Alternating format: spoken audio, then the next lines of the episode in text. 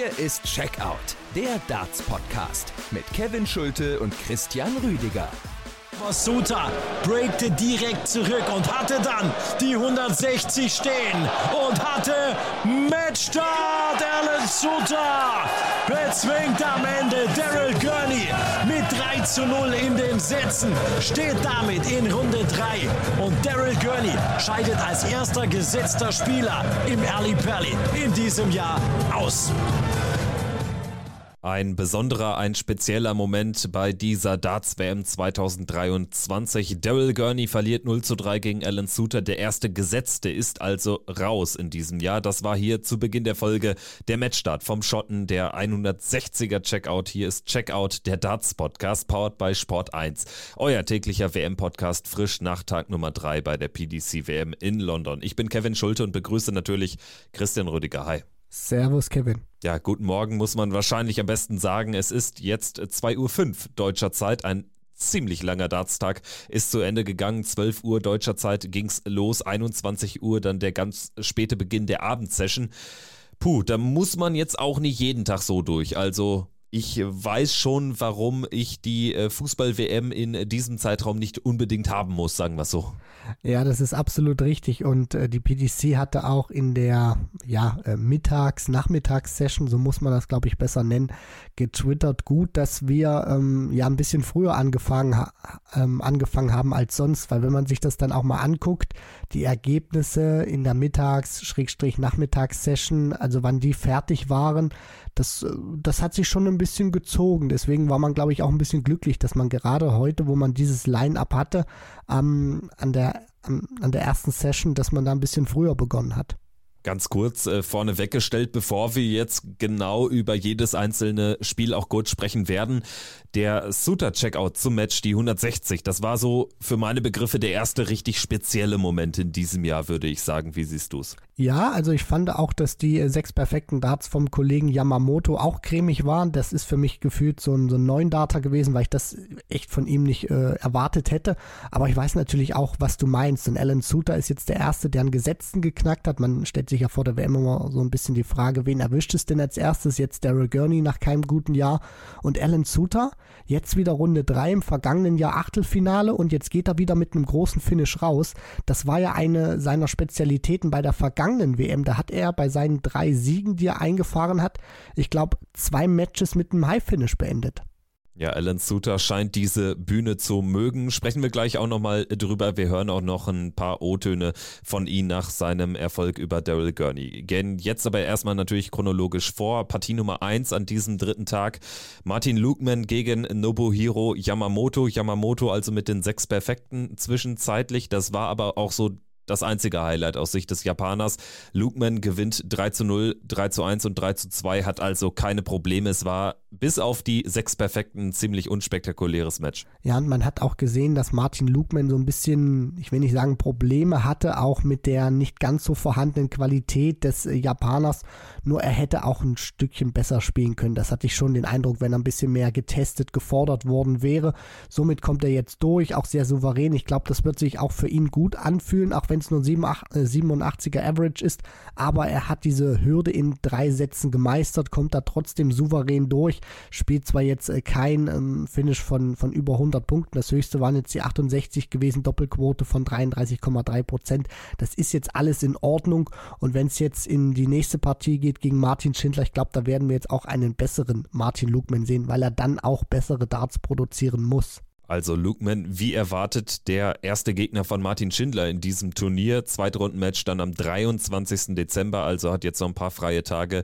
Wird für Martin definitiv keine leichte Aufgabe. Also wie erwartet hat sich Lukeman klar gegen Yamamoto durchsetzen können. Und dann ist es ein 50-50-Match, ohne da jetzt in die Details zu gehen. Aber ich denke, das hat sich jetzt auch trotz dieser nicht sonderlich herausragenden Leistung von Lukeman bestätigt. Er musste heute auch nicht mehr zeigen. Nein, überhaupt nicht. Das ist wirklich so ein Ding. Ein gutes Pferd springt nur so hoch, wie es muss, sagt man da immer sprichwörtlich. Und von daher, Martin Lugman äh, ist da nicht hochgegangen, um irgendeinen Schönheitspreis zu gewinnen. Egal, was du für ein Ergebnis einfährst, ob 3-1, 3-2 oder 3-0, du kommst einfach nur in die zweite Runde. Das hat er jetzt geschafft. Er ist oben angekommen, kennt das Gefühl und jetzt wird er sich vorbereiten auf Martin, äh, auf Martin Schindler. Das wird jetzt natürlich ein ganz anderes Duell, sowohl äh, für, für Martin Lugman als auch dann natürlich für äh, Martin Schindler. Partie Nummer zwei an diesem Nachmittag war dann auch ein ganz anderes Spiel als das erste. Das hatte sehr, sehr viel Dramatik vom Niveau her, ungefähr ähnlich. Simon Whitlock und Christian Perez haben da zeitweise ordentlich rumgekrampft am Oki. Also Simon Whitlock gewinnt zunächst den ersten Satz mit 3-0. Das äh, sah dann ganz gut aus, aber Perez kommt zurück, holt sich den zweiten Satz im Decider und muss dann eigentlich auch Satz 3 gewinnen. Whitlock darf diesen nie und nimmer holen, aber Christian Perez hat hat äh, Double Trouble und das hat sich dann so fortgesetzt. Im vierten Satz zunächst Perez unbeeindruckt, gewinnt diesen Satz zu null, also 2-2. Es entschied dann ähm, der fünfte Satz und da in Leck 3 vergibt äh, Christian Perez tatsächlich neun Darts zu 2 zu 1 Führung in den Lecks. Whitlock nutzt den zehnten auf Doppel 1. Das war ja der Wahnsinn. 30 Data am Ende. Puh, ich würde sagen, Double Trouble ist dafür noch ein freundlicher Ausdruck. Ja, auf jeden Fall. Also Simon Whitlock musste da mal kräftig durchpusten bei seiner 20. PDC-WM. Da musste er gleich mal zu Beginn gegen Christian Perez von den Philippinen einen richtigen ja, Angstmacher überstehen. Und das hat er dann auch gemacht. Er ist jetzt durchgekommen. Das ist für ihn das Wichtigste. Nur wie du auch schon sagst, das waren Möglichkeiten wie schon beim Grand Slam of Darts, wo sich Christian Perez wirklich immer gut präsentiert hat, fand ich. Aber die Früchte seiner Ernte ähm, sozusagen nicht sich schnappen konnte konnte. Und hier war es das gleiche gewesen. Er spielt ein gutes Match, das, was du gerade schon angesprochen hast, dieser dritte Satz, den sich Whitlock dann doch noch holt, was wehgetan hat, aber er kommt noch mal gut zurück, gewinnt dann den vierten zu null. Und was dann äh, beim Stand von 1 zu 1 passiert, das ist einfach Wahnsinn. Und das zeigt auch einfach, was die Nerven den Spielern für eine große ähm, ja, Hürde sein können, als Whitlock dieses, dieses dritte Leck im fünften und entscheidenden Satz mit 30 Darts gewinnt. Also das ist wirklich schon etwas, da hat er Glück gehabt, dass Christian Perez dann neun Darts vorbei wirft. Whitlock kriegt selber dann erst nicht zu und macht es dann mit 30 Darts in der zehnten Runde. Also so ein, so ein Leck hätte ich auch gewinnen können. Also das, das hätte ich mir auch zugetraut, im Eli Pelli irgendwie mit, mit 30 Darts meinen Leck zu gewinnen. Da musste er wirklich ganz schön ja, ähm, kämpfen, dass er das äh, drüber gebracht hat. Aber dafür war dann eben das Leck danach noch gut für ihn, als er dann auf den 30 Dartern 13 Darter hat folgen lassen, um somit über die Ziellinie zu gehen. Und jetzt trifft er auf José de Sousa und da kann er sich ja solche krassen Aussetzer nicht erlauben, auch wenn der Portugiese nicht in der besten Form ist. Aber da wäre dann Endstation, wenn er wieder so rumwurscht gewurstelt. Also der Australier Simon Whitlock, Ex-WM-Finalist, muss tatsächlich ordentlich was draufpacken an Niveau. Es hat jetzt zumindest zu, zu, diesem Auftaktsieg gereicht. Am Ende ist er auch der etwas glückliche Sieger. Also in diesem Fall kann man wirklich nur sagen, der glückliche Mann hat gewonnen. Beide waren auf dem ähnlichen Niveau, beide hatten große Schwächen auf die Doppelfelder und Simon Whitlock ist dann am Ende tatsächlich hier irgendwie durchgekommen. Wie, das weiß er wahrscheinlich selbst noch nicht. Gut, Partie Nummer 3, Adam Gavlas gegen Richie Burnett, liest sich ähnlich dramatisch an. Mit 3 zu 2 gewinnt der Tscheche diese Partie gegen Richie Burnett, den BDO-Champion von 1995, zum ersten Mal nach neun Jahren wieder auf der Ellie Pelli Bühne. Es war allerdings dann doch ein bisschen weniger knapp, weil die Sätze alle für sich jeweils sehr klar waren. Gavlas gewinnt 3-0, 0-3, 1-3, 3-1, 3-1. Also kein Satz ging über fünf Lecks. Beide, würde ich sagen, haben so, so ihre Momente dann gezogen. Auch äh, Lecks äh, teilweise relativ entspannt gewonnen. Sie waren auch auf dem exakt ähnlichen Niveau, würde ich sagen. Ja, auf jeden Fall. Also beide kommen hier mit äh, 85 Punkten im Schnitt pro Aufnahme über die Ziellinie. Und man muss schon sagen, Richie Burnett, auch wenn da eine 85 steht, ich finde, der hat sich schon teuer verkauft. Wenn man auch mal bedenkt, wo der jetzt die vergangenen Jahre war, auch wenn er ein früherer Lakeside Champion ist, nur weit von dieser Form vergangener Jahre entfernt, hat das gut gemacht und wird sich natürlich ärgern und sich auch denken, Mensch, wenn ich da jetzt noch in der Schlussphase dieses Matches noch mal ein bisschen mehr gezeigt hätte oder vielleicht noch mal das Niveau ein bisschen nach oben hätte schrauben können. Vielleicht hätte es dann gereicht. Auf der anderen Seite muss man sagen, der Jung, äh, der der Youngster Gavlas hat das gut gemacht. Nach einem guten Start dann nicht mehr so diese ähm, Frequenz gehabt, wie es in der Anfangsphase der Fall war. Dann holt sich eben Burnett zwei Sätze und die Reaktion von Gavlas danach fand ich dann auch schon, schon gut. Also auf diesen 1 zu 2 Satzrückstand. Der ist nochmal ein bisschen griffiger geworden, hat dann auch nochmal besser ein Spiel gefunden und kann sich dann die, die Sätze 4 und 5 vom Ergebnis her relativ entspannt mit jeweils 3 zu 1 sichern. Also das war auch eine gute Reaktion dann von Adam Gavlas, dass er sich da nochmal von einem 1 zu 2 Satzrückstand doch nochmal den Sieg sichern konnte und jetzt in Runde 2 steht. Er wird in Runde 2 gegen Ryan Searle antreten am äh, Donnerstag, den 22. Dezember. Ich würde sagen, am Ende war er dann der etwas bessere Spieler. Da waren dann wirklich in richtigen Momenten, in wichtigen Momenten ziemlich gute Scores teilweise dabei. Also ich würde sagen, das dann so der ganz kleine Unterschied zugunsten von Adam Gavlas, der also 3 zu 2 gewinnt. Wir machen jetzt weiter mit dem ersten Gesetzten, der rausgegangen ist. Wir haben es eingangs in der Folge schon angerissen. Daryl Gurney ist raus, die 24 der Welt wird weiter weiter abrutschen in der Order of Merit. Er verliert mit 0 zu 3 gegen Alan Suter, der Schotter also zum äh, erneuten Male nach Weihnachten noch im Turnier. Bei seinem Debüt im Vorjahr hat er sogar das Achtelfinale erreicht. Jetzt also schon wieder dritte Runde. Das liest sich richtig gut an und er gewinnt hier dieses Match 3 zu 0, weil er in jedem Satz den Decider für sich entscheidet. Also tatsächlich ein sehr interessanter Matchverlauf. 0 zu 3 sieht natürlich viel deutlicher aus, als es am Ende war. Ja, aber auf der anderen Seite machst du dann natürlich auch mehr richtig als dein Gegner, wenn du zwar die Sätze immer im Decider gewinnen kannst, nur das ist dann auch eine Qualität, denn in der Endabrechnung stehen da nicht nur 3 zu 0 Sätze für Suter, sondern auch 9 zu 6 Lecks und diese drei äh, Lecks Vorsprung dann auch, die hat er sich erarbeitet, hat gut gespielt, hat auch in der Anfangsphase, gerade im ersten Satz, davon profitiert, dass Gurney überhaupt nicht gut reinkam, auch vom Scoring her überhaupt nicht einjustiert war von der Höhe, ist dann mit Matchverlauf besser geworden bei Super Chin. Nur Suter war an diesem Tag derjenige, der die besseren Momente hatte, der die besten Shots zur richtigen Zeit dann auch setzen konnte und dann natürlich, dass er dann mit dieser 160 dann rausgeht. Das ist natürlich auch nochmal so ein Moment. Gurney steht auf 40 Punkten und denkt sich, ja, normalerweise komme ich da ran, kann das 1 zu 2 machen, dann kann ich vielleicht nochmal ein Comeback einläuten. Und das hat dann eben nochmal gezeigt, diese 160 von, von Suter, dass er eben bei den Kleinigkeiten, bei den Details besser war an diesem Tag als Daryl Gurney. Ja, und eben in den wichtigen Momenten tatsächlich immer zur Stelle war. Also in Satz 1 äh, vergibt äh, Suter sogar eine Chance zum 3 zu 0. Das hätte also ein klarer Satz auch werden können. Er macht es dann aber im Decider klar. In Satz 2 spielte den Decider deutlich besser gegen die Darts, gegen Gurneys Anwurf. Der steht nach 15 Darts noch bei 137 Punkten Rest, während Suter dann eben mit dem 14. Dart tatsächlich diesen zweiten Satz sichern kann. Und in Satz 3 ist es dann eben dieser besondere Moment mit der 160. Also Gurney hat siebenmal die 180 geworfen, hat äh, aber nur 30% Doppelquote und Alan Suter Suter steht dabei 47 Prozent. Also er war einfach in den entscheidenden Situationen den kleinen Ticken besser.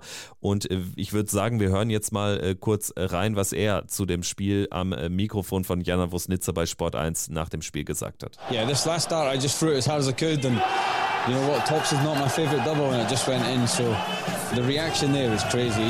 You don't realize you're doing it until you watch it back. It's just that emotion takes over.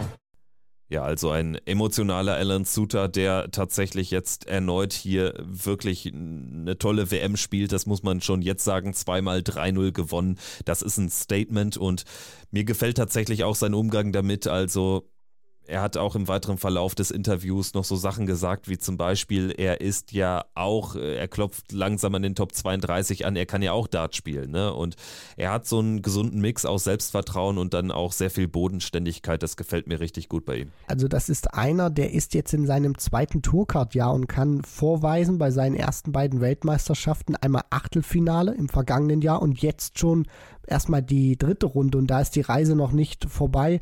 Also Alan Suter auch vom Gesamtpaket her ist das wirklich einer der der Lust auf mehr macht, der sich sowas auch zutraut, dem das überhaupt nicht unangenehm ist oder der sich dann irgendwie denkt, oh je, oh je, jetzt stehe ich hier wieder irgendwie in der dritten Runde von der WM, sondern der nimmt das auch als normal wahr. Der hat ein gutes Selbstvertrauen und wie er das auch jetzt am, am Mikrofon gesagt hat, der hat noch ein bisschen was vor. Und wenn man sich das anschaut, die WM-Reise ist noch nicht vorbei. Im Live-Ranking, also die dritte Runde, sein Ergebnis jetzt schon inkludiert, ist er aktuell die 32 der Welt. Er wird spielen am 28. Dezember am Nachmittag, mutmaßlich gegen Danny Noppert wird es dann gehen. Bis dahin geht es jetzt aber erstmal zurück in seinen normalen Alltag und der sieht eben folgendermaßen aus. Auch äh, darüber hat er natürlich noch gesprochen. Er ist ja Feuerwehrmann und wird auch über die Weihnachtsfeiertage im Einsatz sein. So I go home on Monday and I'm a firefighter, as you know. So I'm working day shift the 23rd of December, the 24th of December. I'm night shift Christmas night for 16 hours, really? and I'm night shift Boxing night for 14 hours. Then I'll fly back here on the 27th. So I'm working the whole Christmas.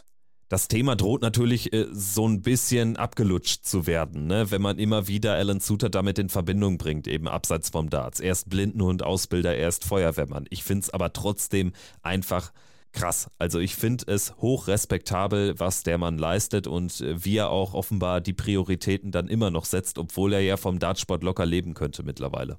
Ja, und wie er vor allem auch sein Zeitmanagement einteilt, das beeindruckt mich sehr, beziehungsweise er hat teilweise auch gar keine Zeit für andere Sachen als die, die du gerade aufgezählt hast. Ich hatte mal äh, vor ein paar Wochen ein Interview äh, gelesen bei, ähm, oder mit Alan Suter besser gesagt, wo er dann ähm, auch ähm, ja, angesprochen hat, dass er, wenn er zum Beispiel mal von einem Players Championship Turnier wieder nach Hause reist oder von einem Major Turnier, wo er dann etwas weitergekommen ist und dann unter der Woche wieder zurückreist, dann ist das so, der, der, der reist reist dann sozusagen in der Nacht zurück und am frühen Morgen äh, steht er dann schon wieder da und geht seiner Arbeit nach und war noch nicht mal zu Hause oder hat vielleicht nur mal den, den Koffer kurz ähm, reingeworfen.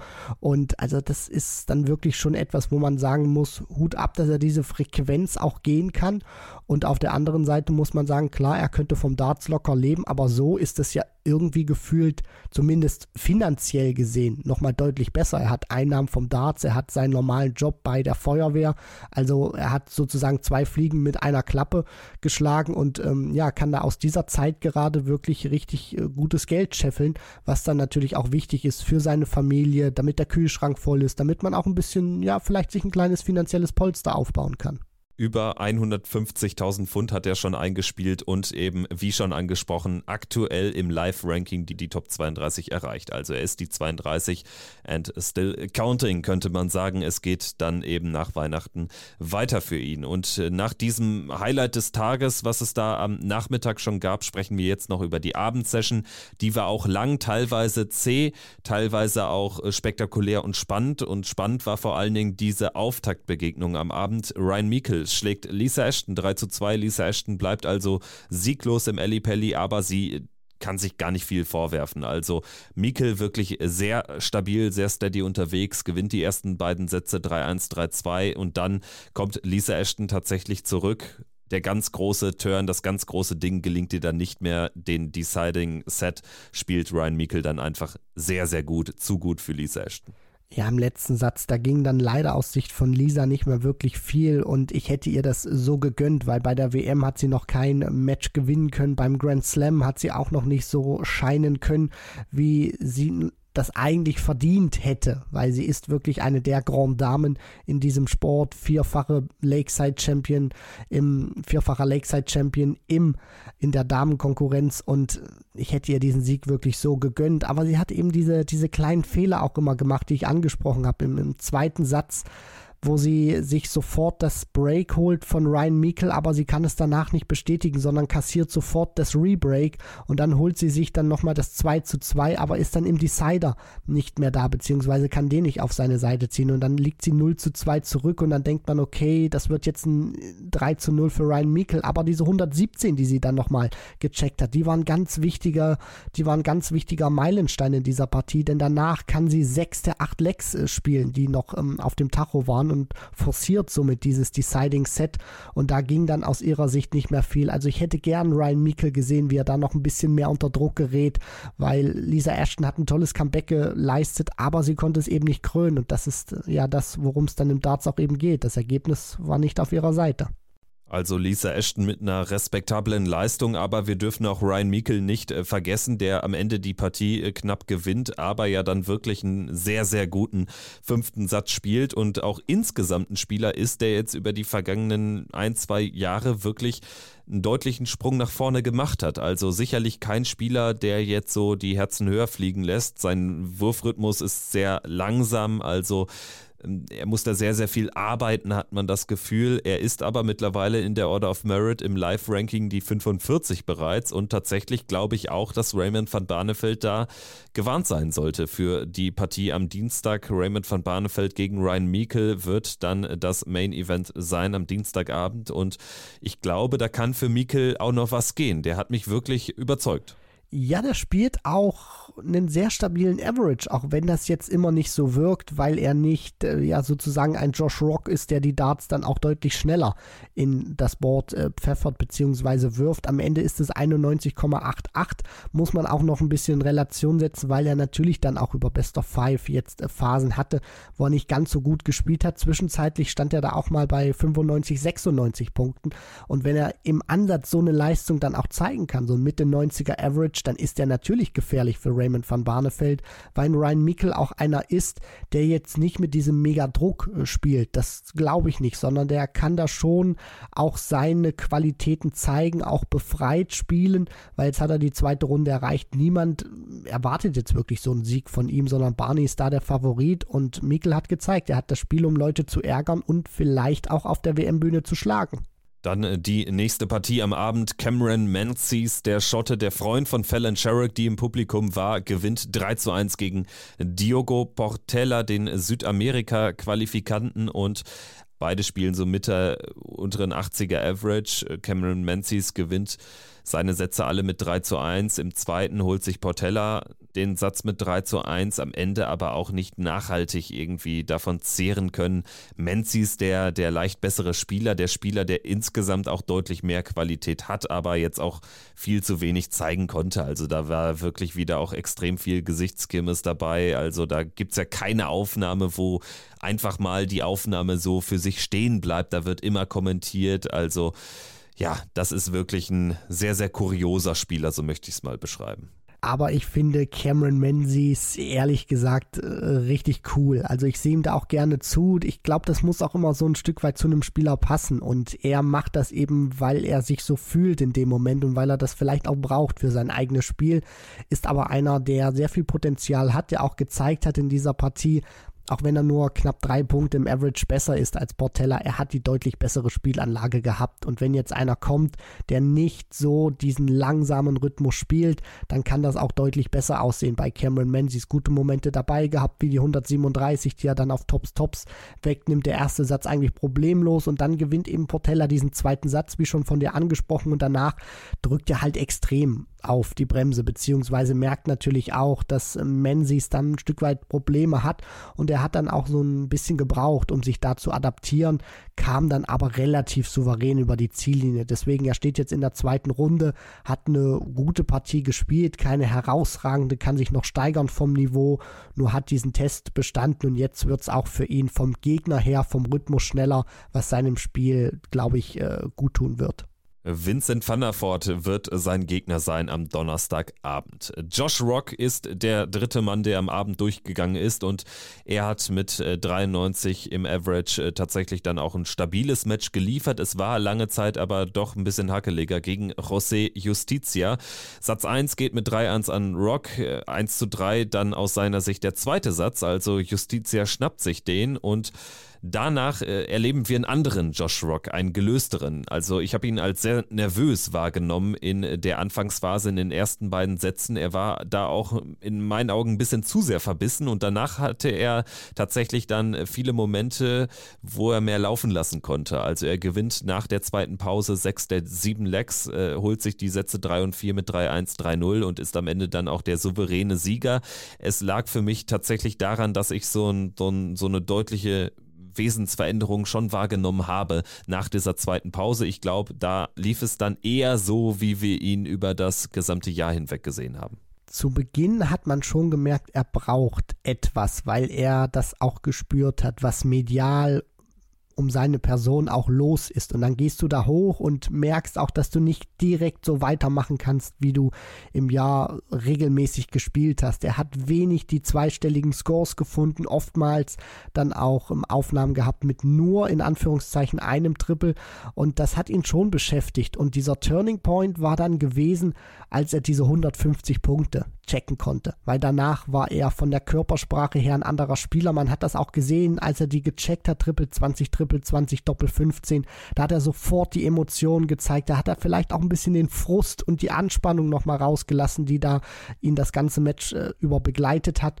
Und danach lief es dann auch. Er ist emotionaler geworden, hat dann auch gute Aufnahmen mal ein bisschen mehr gefeiert und dann auch gezeigt, was er davon hält und konnte sich daran auch hochziehen. Da ist das Adrenalin nochmal durch den Körper geschossen und dann wurde das hinten raus besser. Deswegen 93er Average ist nicht die beste Performance von Josh Rock, aber er hat hinten raus gezeigt, dass der Motor dann doch äh, warm gelaufen war.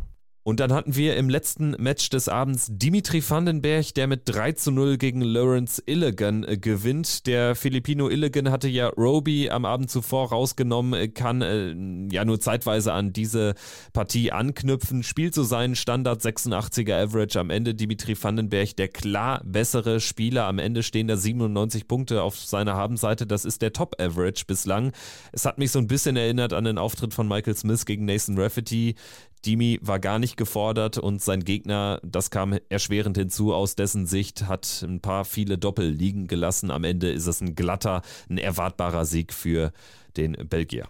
Ja, für Dimitri Vandenberg war dieser Auftakt sehr wichtig, nicht nur vom Ergebnis her, sondern auch von der Qualität her, vom Gefühl her, was er dann auch spielt. Er gibt nur zwei Legs ab bei diesem 3 zu 0 Satzerfolg, geht dann mit der 164 raus, also da auch ein richtig fettes Finish dann noch, noch mal mitgenommen und für ihn wird sich das auch gut anfühlen, denn nach seinem Ausrüsterwechsel von Unicorn zu Target hat er neue Darts bekommen und man hat auch immer gemerkt, er ist damit nicht so warm geworden, beziehungsweise hatte große Schwankungen drin. Und jetzt hat er bei der WM in seinem ersten Match neue Darts wieder präsentiert, die so ein bisschen angelehnt sind an seine alten Unicorn Darts. Ich äh, finde das immer wieder erstaunlich, dass die, das Target zwar ja der wohl größte äh, Anbieter sozusagen aktuell ist, aber dass die Spieler, die dahin wechseln, oftmals große Probleme dann mit ihrer Konstanz haben und da auch immer noch ein bisschen nachjustieren müssen. Und Vandenberg war nicht ganz so zufrieden, geht so ein bisschen zurück zu seinem Modell,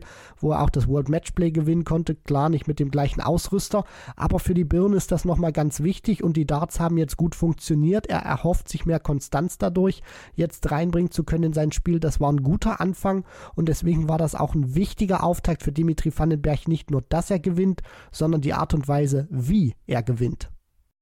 Ja, und tatsächlich glaube ich, äh, da Dimitri Vandenberg ja auch so ein Kopfspieler ist, ist natürlich die äh, Dartsfrage eine ganz entscheidende auch bei ihm. Und tatsächlich glaube ich auch, dass er durch die Art und Weise seines Erfolgs jetzt hier nochmal auch Kraft ziehen kann. Er geht als Favorit in sein Drittrundenmatch nach Weihnachten. Da wird es dann womöglich gegen Christoph Ratajski gehen. Es könnte dann im weiteren Turnierverlauf in einem Achtelfinale dann auch gegen Peter Wright gehen. Also das Turnier hat ja durchaus noch, noch einige interessante Paarungen.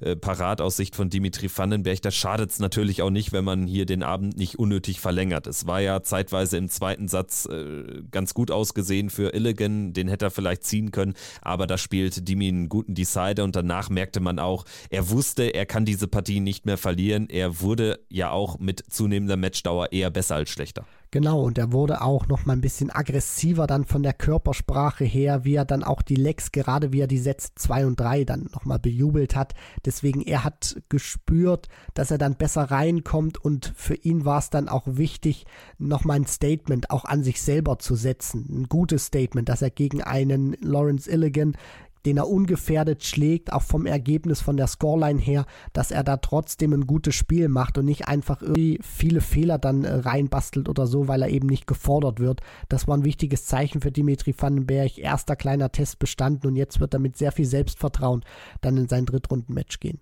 Dimi wie alle weiteren Mitfavoriten und Top-Favoriten, die wir bislang gesehen haben, auch ohne Satzverlust durch. Der einzige gesetzte Spieler, der bislang ausgeschieden ist, ist Daryl Gurney nach dem 0 zu 3 am gestrigen Nachmittag gegen Alan Suter. Vielleicht ganz kurzes äh, Fazit noch zu diesem Tag.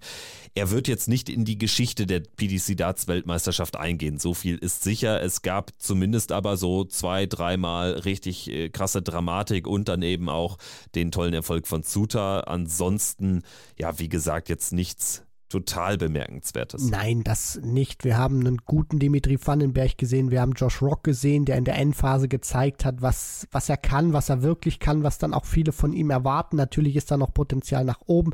Cameron Menzies fand ich mit einer ordentlichen Vorstellung. Jetzt wird man auch sehen, wie das in so einem ähm, ja, High-Shoot-Battle aussehen wird gegen Vincent van der Voort. Alan Suter überrascht auch einfach ähm, immer wieder, dass er dann nochmal den, den nächsten Schritt gehen kann. Das ist jetzt ein guter Entwicklungsschritt, den er da auch nochmal macht. Achtelfinale vergangenes Jahr zu bestätigen, jetzt schon mal mit mindestens dritte Runde. Gavlas zieht sich gut raus, Whitlock übersteht dieses Battle. Also es war einiges geboten, auch wenn es hier und da natürlich äh, lange gedauert hat, zumindest von, von der Sessionzeit. Und jetzt sprechen wir über den heutigen Tag, über den Sonntag. Die Session-Zeit genau dieselbe wie gestern, also 12 Uhr deutscher Zeit geht's los. Verfrüht also, das liegt natürlich eben an der Fußball-WM. WM-Finale in Katar findet zu deutscher Zeit 16 Uhr statt, also da kann man dann direkt nach dem letzten Match der Afternoon Session reinschalten. Abends geht es dann erst um 21 Uhr wieder weiter. Also es wird ähnlich spät mit unserer Podcast-Aufnahme, beziehungsweise ähnlich früh kann man sagen. Dann äh, morgen am Montag in der Früh.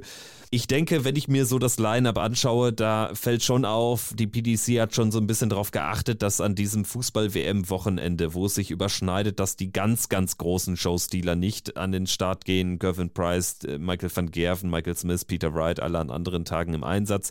Aber wir erleben Nathan Espinel, wir erleben Adrian Lewis heute am Nachmittag und äh, wir haben so die ein oder andere Partie, die durchaus sehr, sehr eng werden könnte. Wir können ja mal ganz kurz die einzelnen Sessions durchgehen. Also am Nachmittag geht's los mit Rasma gegen den indischen Qualifikanten Prakash Jiva, Karel Sedlacek gegen Raymond Smith. Das dürfte 50-50 werden mit leichter Tendenz für den Australier, würde ich tippen. Danach haben wir Luke Woodhouse, klarer Favorit gegen den ersten ukrainischen Qualifikanten in der WM-Geschichte, Wladislav Omelchenko. Und dann zweite Runde Hatter gegen Lewis.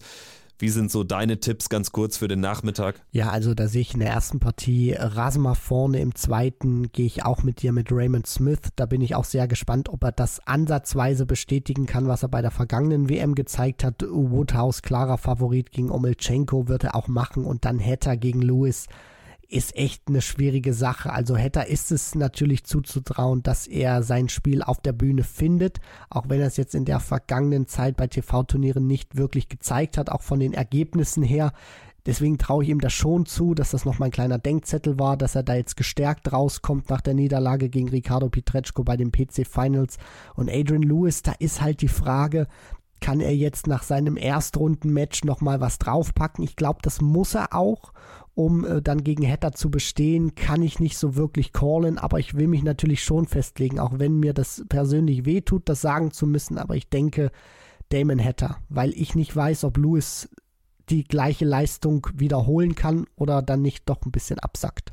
Dann halte ich dagegen. Sehr ich schön, glaube, dass schön. Adrian Lewis die Partie knapp gewinnen wird. Oder vielleicht sogar 3-1. Also ich äh, habe äh, wirklich einen guten Eindruck von ihm bekommen gegen Daniel Larsson. Ich glaube, er muss äh, tatsächlich gar nicht besser spielen. Das ist schon mal ein gutes Signal. Also ich glaube, die Leistung aus dem Larsson-Match würde ihm auch gegen Hetter reichen, weil ich von Hetter jetzt tatsächlich äh, zuletzt sehr enttäuscht war, äh, was sein Bühnengame betrifft. Und ich kann mir nicht vorstellen, dass es ausgerechnet zur WM findet.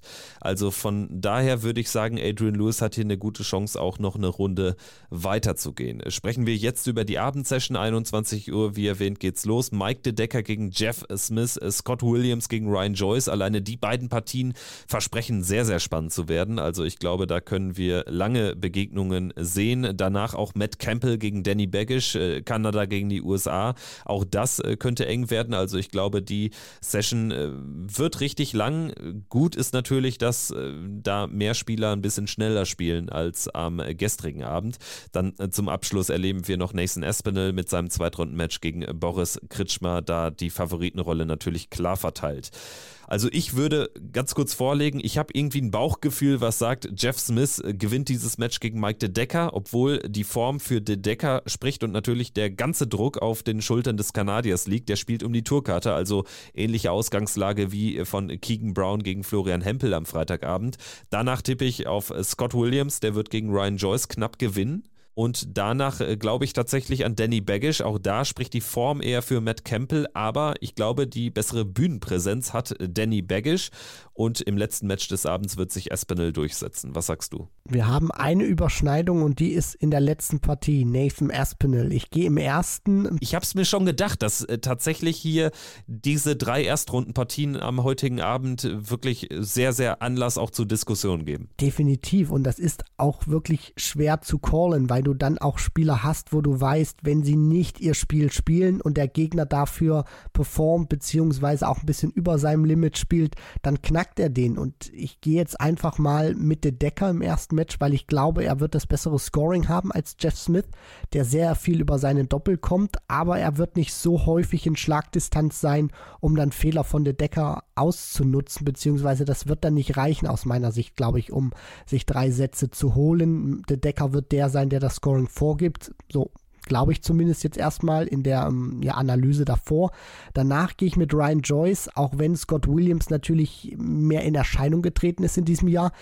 Denke allerdings, dass Joyce immer so einer ist, der eine ganz große Wundertüte sein kann und den man nicht gerne bespielen möchte und der dann plötzlich auf die Bühne kommt und mir nichts, dir nicht 96, 97 Punkte spielt. Das traue ich ihm definitiv zu kann mir auch vorstellen, dass er das macht und deswegen gehe ich da mit Ryan Joyce und in dieser dritten Partie gehe ich äh, statt mit der USA gehe ich mit Kanada und denke, dass Campbell das stabilere Spiel hinlegen wird, dass Baggish mehr Probleme im Scoring haben wird und deswegen setzt sich dann der Kanadier durch.